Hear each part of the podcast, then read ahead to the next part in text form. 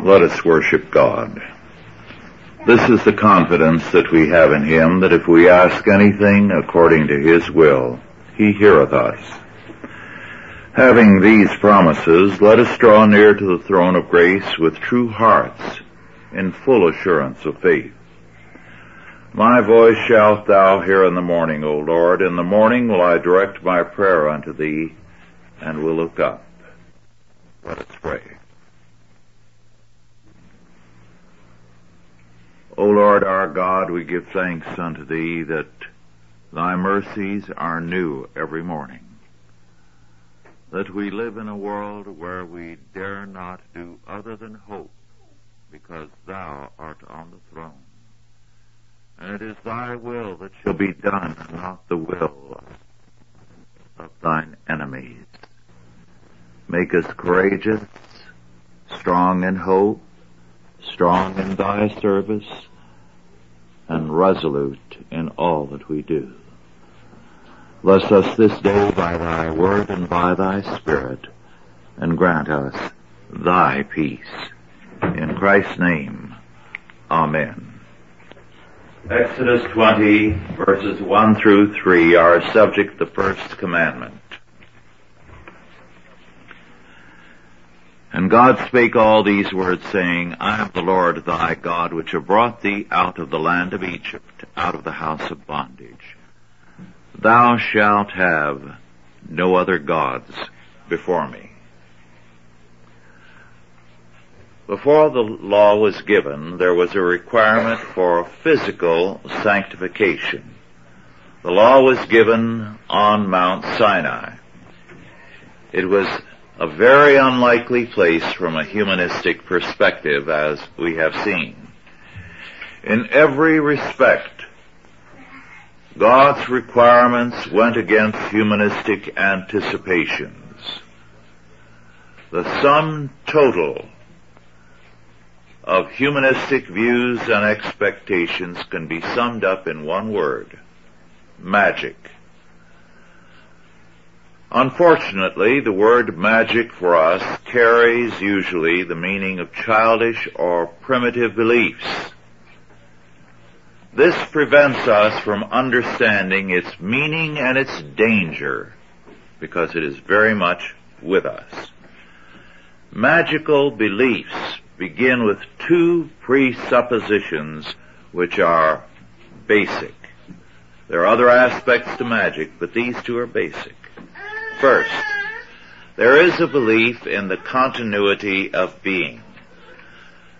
So that what man does can affect or govern whatever forces are ultimate in the universe. The idea is known to philosophers as the great chain of being. So that God and man are all one being. We are little bits of God. And this, which is basic to most religions, leads inevitably to magic. Because it means that what you do has a continuity to whatever the gods or God may be. And there is a linkage and an effect. Your thinking, your willing can affect whatever is ultimate. Of course, we're very familiar with that in, uh, for example, Masonic ritual. As I will, so mote it be. What I will must be, because there is that belief among them as well as other groups in the continuity of being. Then the second aspect is the worship of power. There are other key beliefs but this is what concerns us today. Magic is usually naturalistic rather than supernaturalistic. Its view of natural phenomena can include the supernormal. Gerardus van der Leeuw said of ancient religions and their magical perspective that, and I quote, God, in quotes, is above all the, uh, for such the name for some experience of power, unquote. God is the name for some experience of power. And he went on to say that in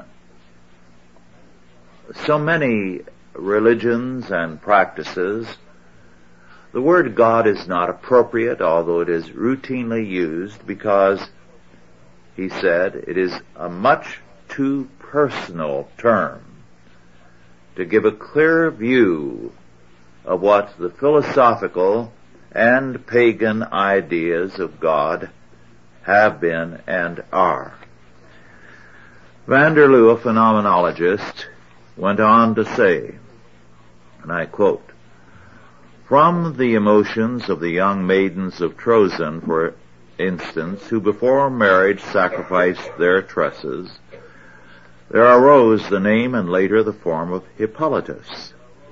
This, however, implies no anthropomorphic theory nor Feuerbachian wisdom. The power in the experience leads to the endowment with form.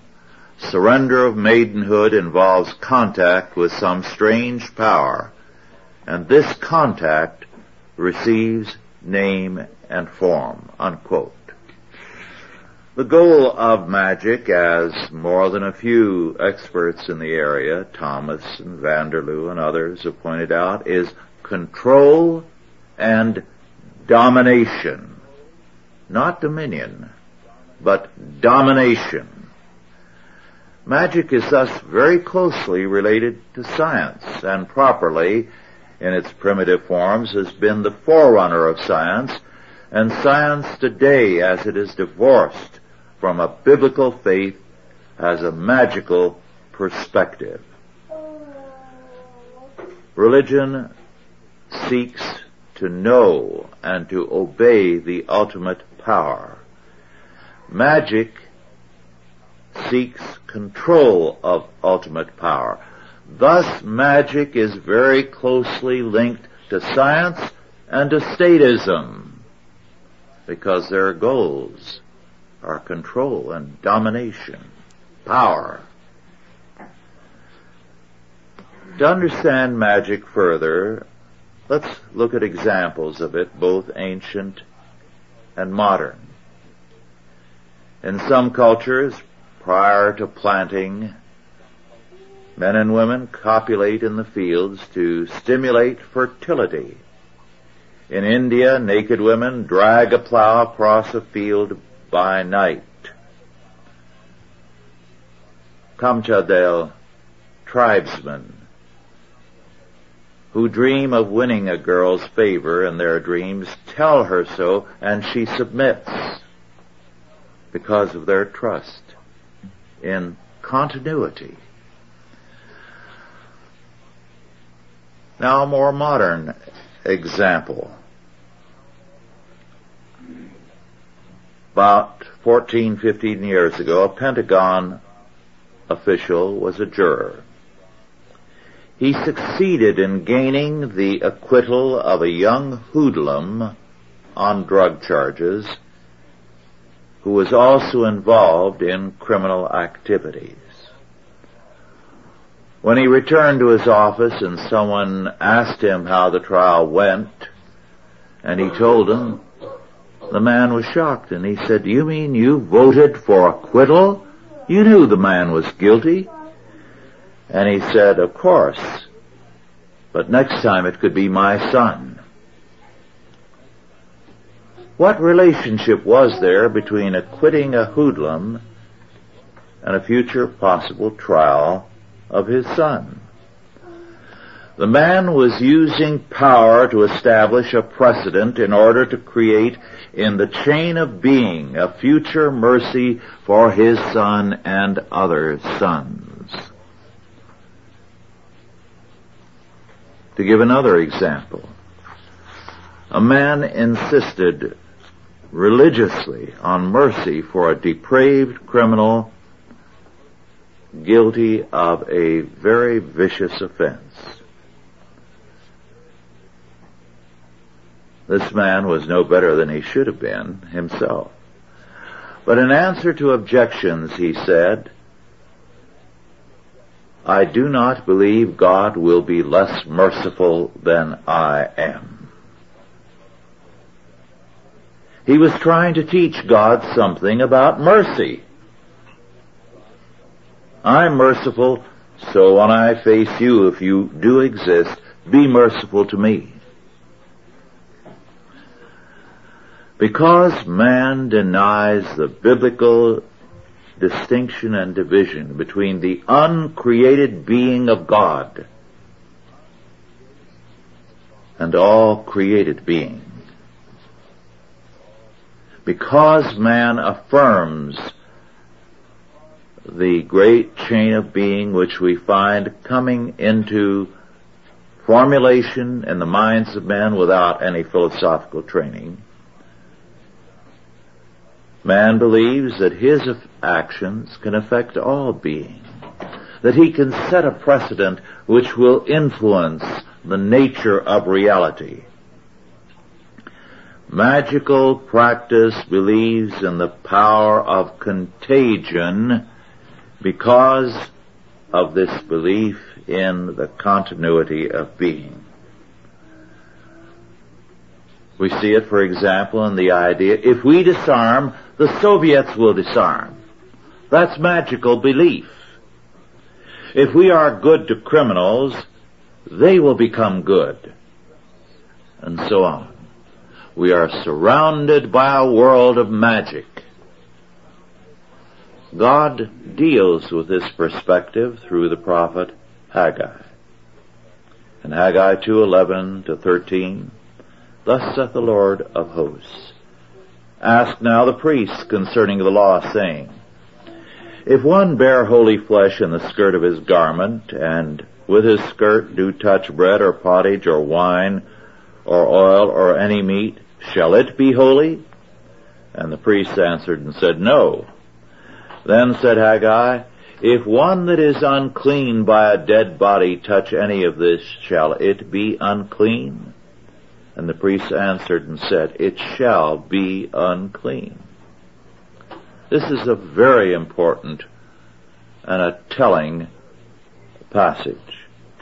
It means that in the physical sphere, neither cleanness nor health are contagious. Whereas dirt can pollute something clean and disease can affect the healthy. We live in a fallen world and it has its consequences.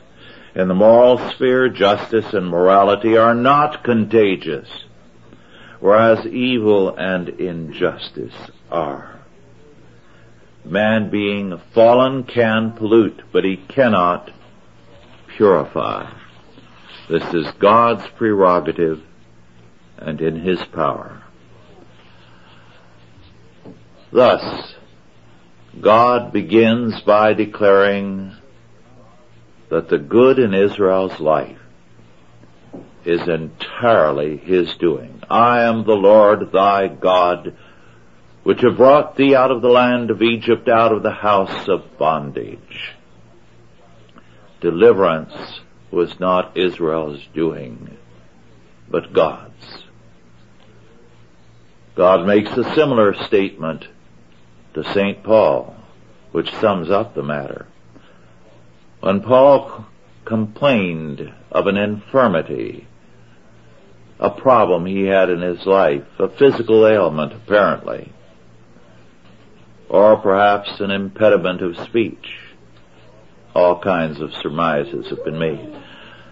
God said, My grace is sufficient for thee, for my strength is made perfect in weakness. Any trust in a humanistic power leads to magic because it assumes the ultimacy of human action. And Paul was not allowed to trust in a humanistic sufficiency. Then God next declares in verse 3 of our text as the first commandment, Thou shalt have no other gods before me. This can be also translated beside me, to my face, or in my presence. It can also read, no other God. The phrase before me or to my face was seen by R. Alan Cole, one biblical scholar, as related to a like phrase in Leviticus 18:18 which forbids polygamy. And Cole wrote, and I quote, this slightly unusual phrase seems also to be used of taking a second wife while the first is still alive. Such a use or a breach of an exclusive personal relationship would help to explain the money, a meaning here. It then links with a description of God as a jealous God in verse 5. Unquote. Now this is a telling observation because the law requires an exclusive personal relationship.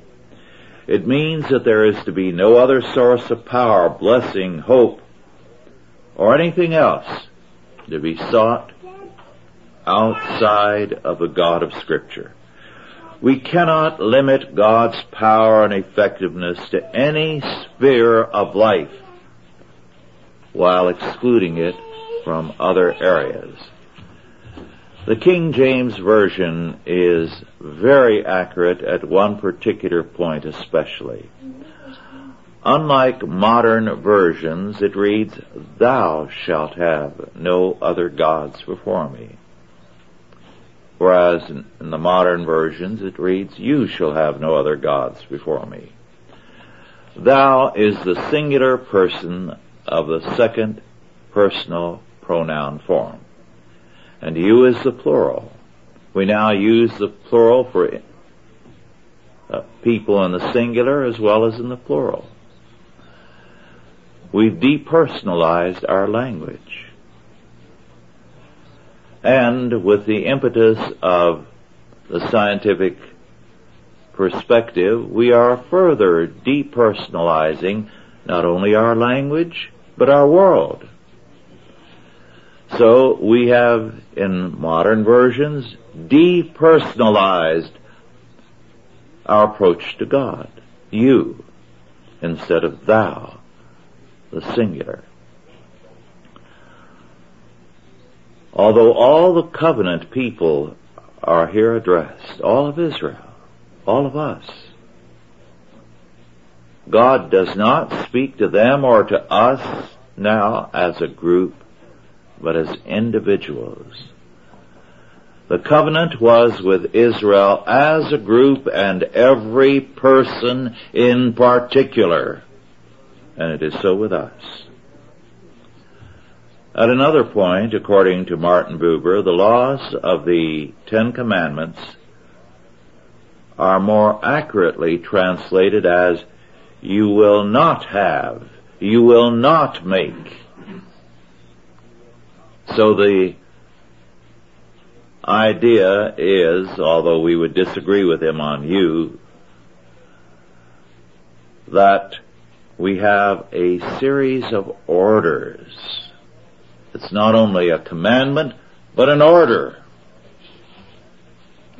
God is not negotiating a treaty, contract, or covenant with Israel, nor with us. He is granting it in His grace and mercy, and as a result, the commandments are given unilaterally as orders. Negotiated laws represent a consensus, not an ultimate order of justice.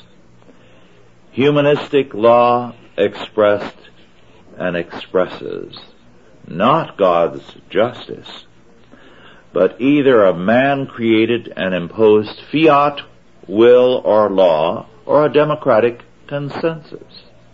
It has no relationship then to an ultimate right or wrong. As such, it is by nature unrelated to justice. It represents either human logic, as the older juridical scholars held, or experience, as Oliver Wendell Holmes insisted. Experience has now triumphed as the key to all spheres. The U.S. Supreme Court rules on the cases before it in terms of popular and legal experience. Uh, the schools, of course, increasingly stress the learning experience. Students are now taken on credit course trips to France, for example, in order to gain learning by experience. But law cannot be logic nor experience. Its only valid foundation is in the being and nature of God and the ultimate nature of reality. Any other doctrine of law will destroy a society. It is comparable to removing the bones from the body and bidding a man to stand and walk.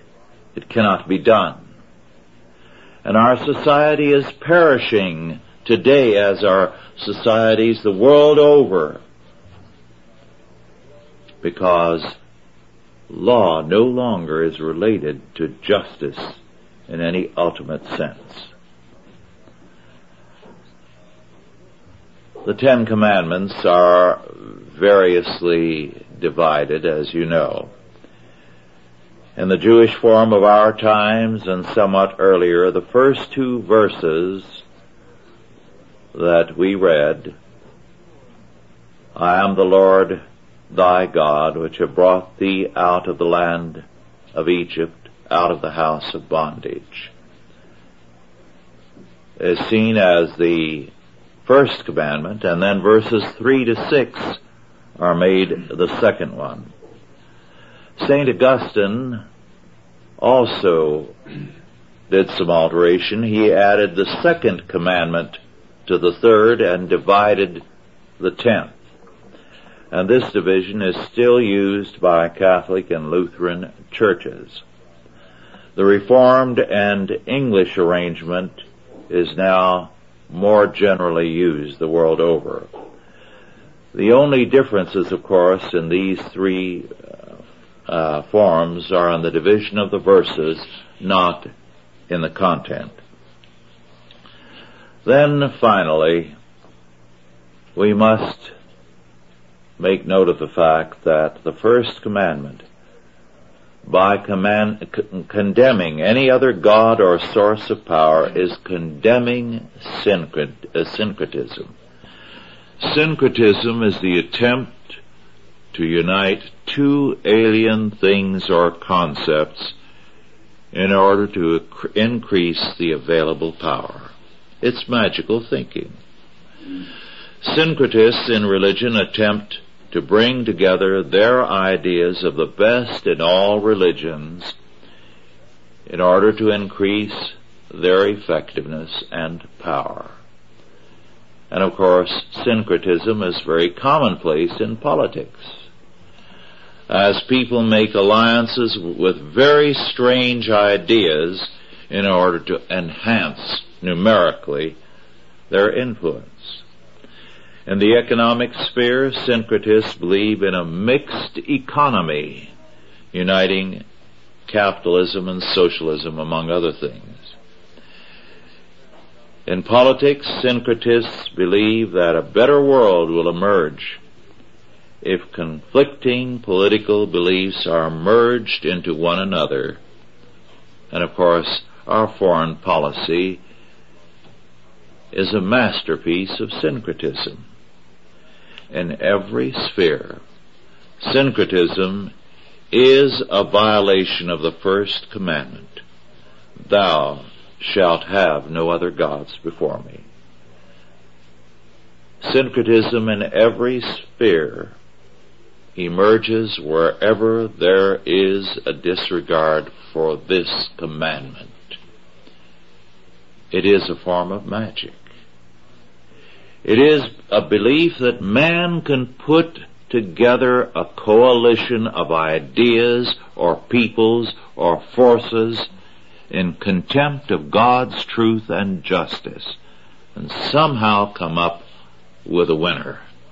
It will not work because there is no other God. No other power is ultimate. No other power governs reality. And to go against Him is to commit suicide. All they that hate me love death. Let us pray. Deliver us, O Lord, from syncretistic, from magical thinking, from a trust that we can devise greater truths, greater powers, greater strategies than thy word permits. Make us zealous for thy kingdom and for thy truth, that we might in Christ be more than conquerors. In his name we pray. Amen. Are there any questions now about our lesson? Yes. Well, magic is at a peak. Belief in magic is at a peak. Yes. And that's why the only writing you have seen, especially since World War II, on magic will deal with primitive tribes, not uh, our State Department or our presidents or our voters or our economists. Because then it gets too close to home.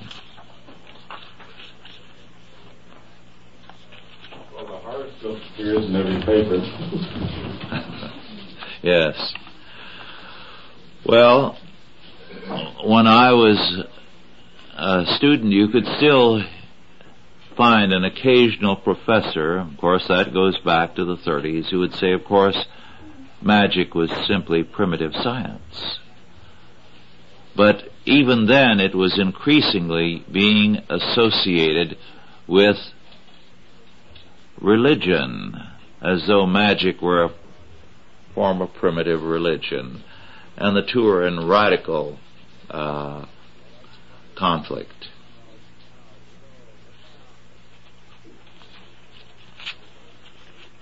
Yes. Well, there's also the belief in religion as magic.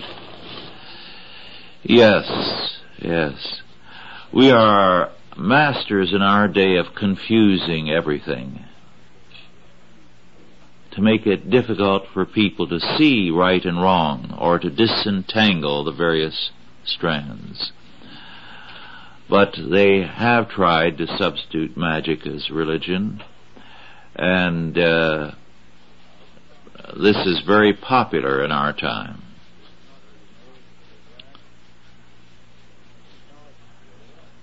Any other questions or comments?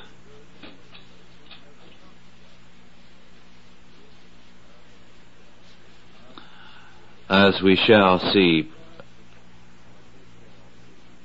and in part we have already seen, they were taken into a desert place which would be unlike anything that the religions or cults of antiquity, fertility cults, really magical, would associate with, to separate them from any such thing.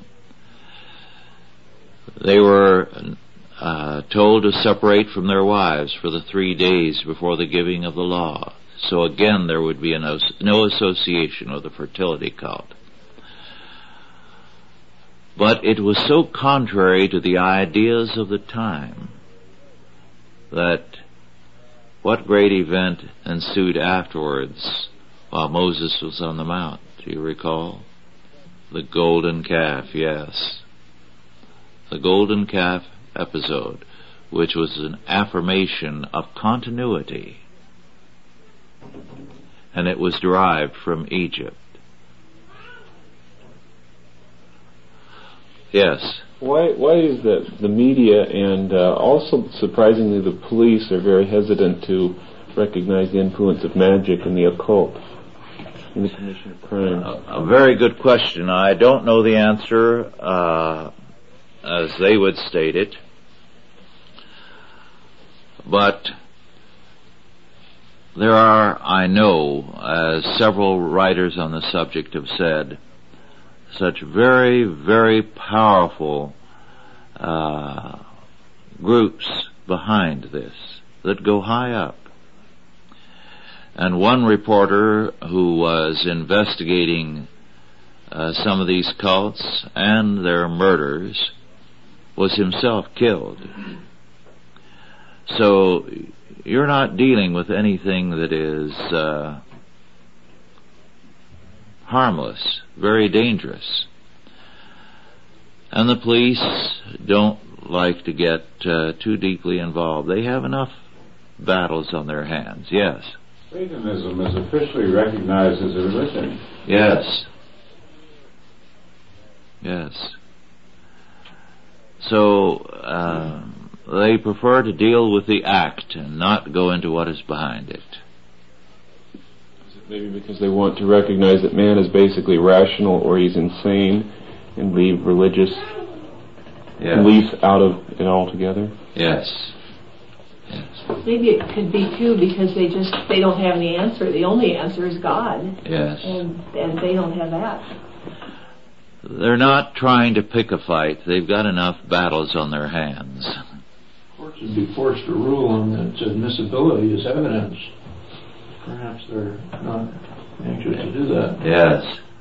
However, several uh, departments across country now have uh, someone on the force who devotes himself to these things and becomes an expert in the area of satanic cults and groups because they need someone like that very often to help them solve the uh, crimes. We have one in this county. Oh, we do. Mm-hmm. His handbook. Uh, on the sheriff's staff, yes. Well, of course, we have had episodes here among high school students. And one teacher has told me, a high school teacher, that there isn't a high school in the country where the satanic groups are not active. That is a public high school. Yes. By failing to define a religion in this nation when it was founded in 1789, they've left the definition of religion to anybody who wants to claim it. Yes, they left it to the states, and of course now they've uh, outlawed any state definition. Yes, that was a tragic oversight. This is why it has been easier for Mrs. Thatcher to accomplish certain things. Even though the uh, Islamic groups there are extremely numerous, they cannot have uh, quite the same official status, although apparently BBC is for uh, granting them that.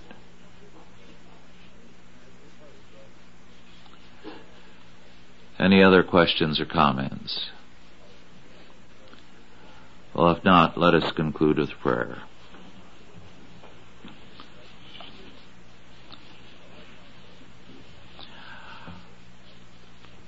Our Father,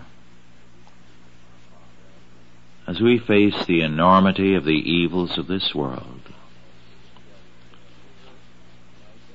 we know our weakness and our helplessness in the face of these things. But we thank Thee for Thy word that Thy strength is made perfect in weakness. And when we, in our weakness, stand fast in Thy truth and justice, we thank Thee that ours is the victory in Christ. Give us therefore a holy boldness. Make us more than conquerors in Him. And now go in peace. God the Father, God the Son, and God the Holy Ghost bless you and keep you, guide and protect you. This day and always. Amen.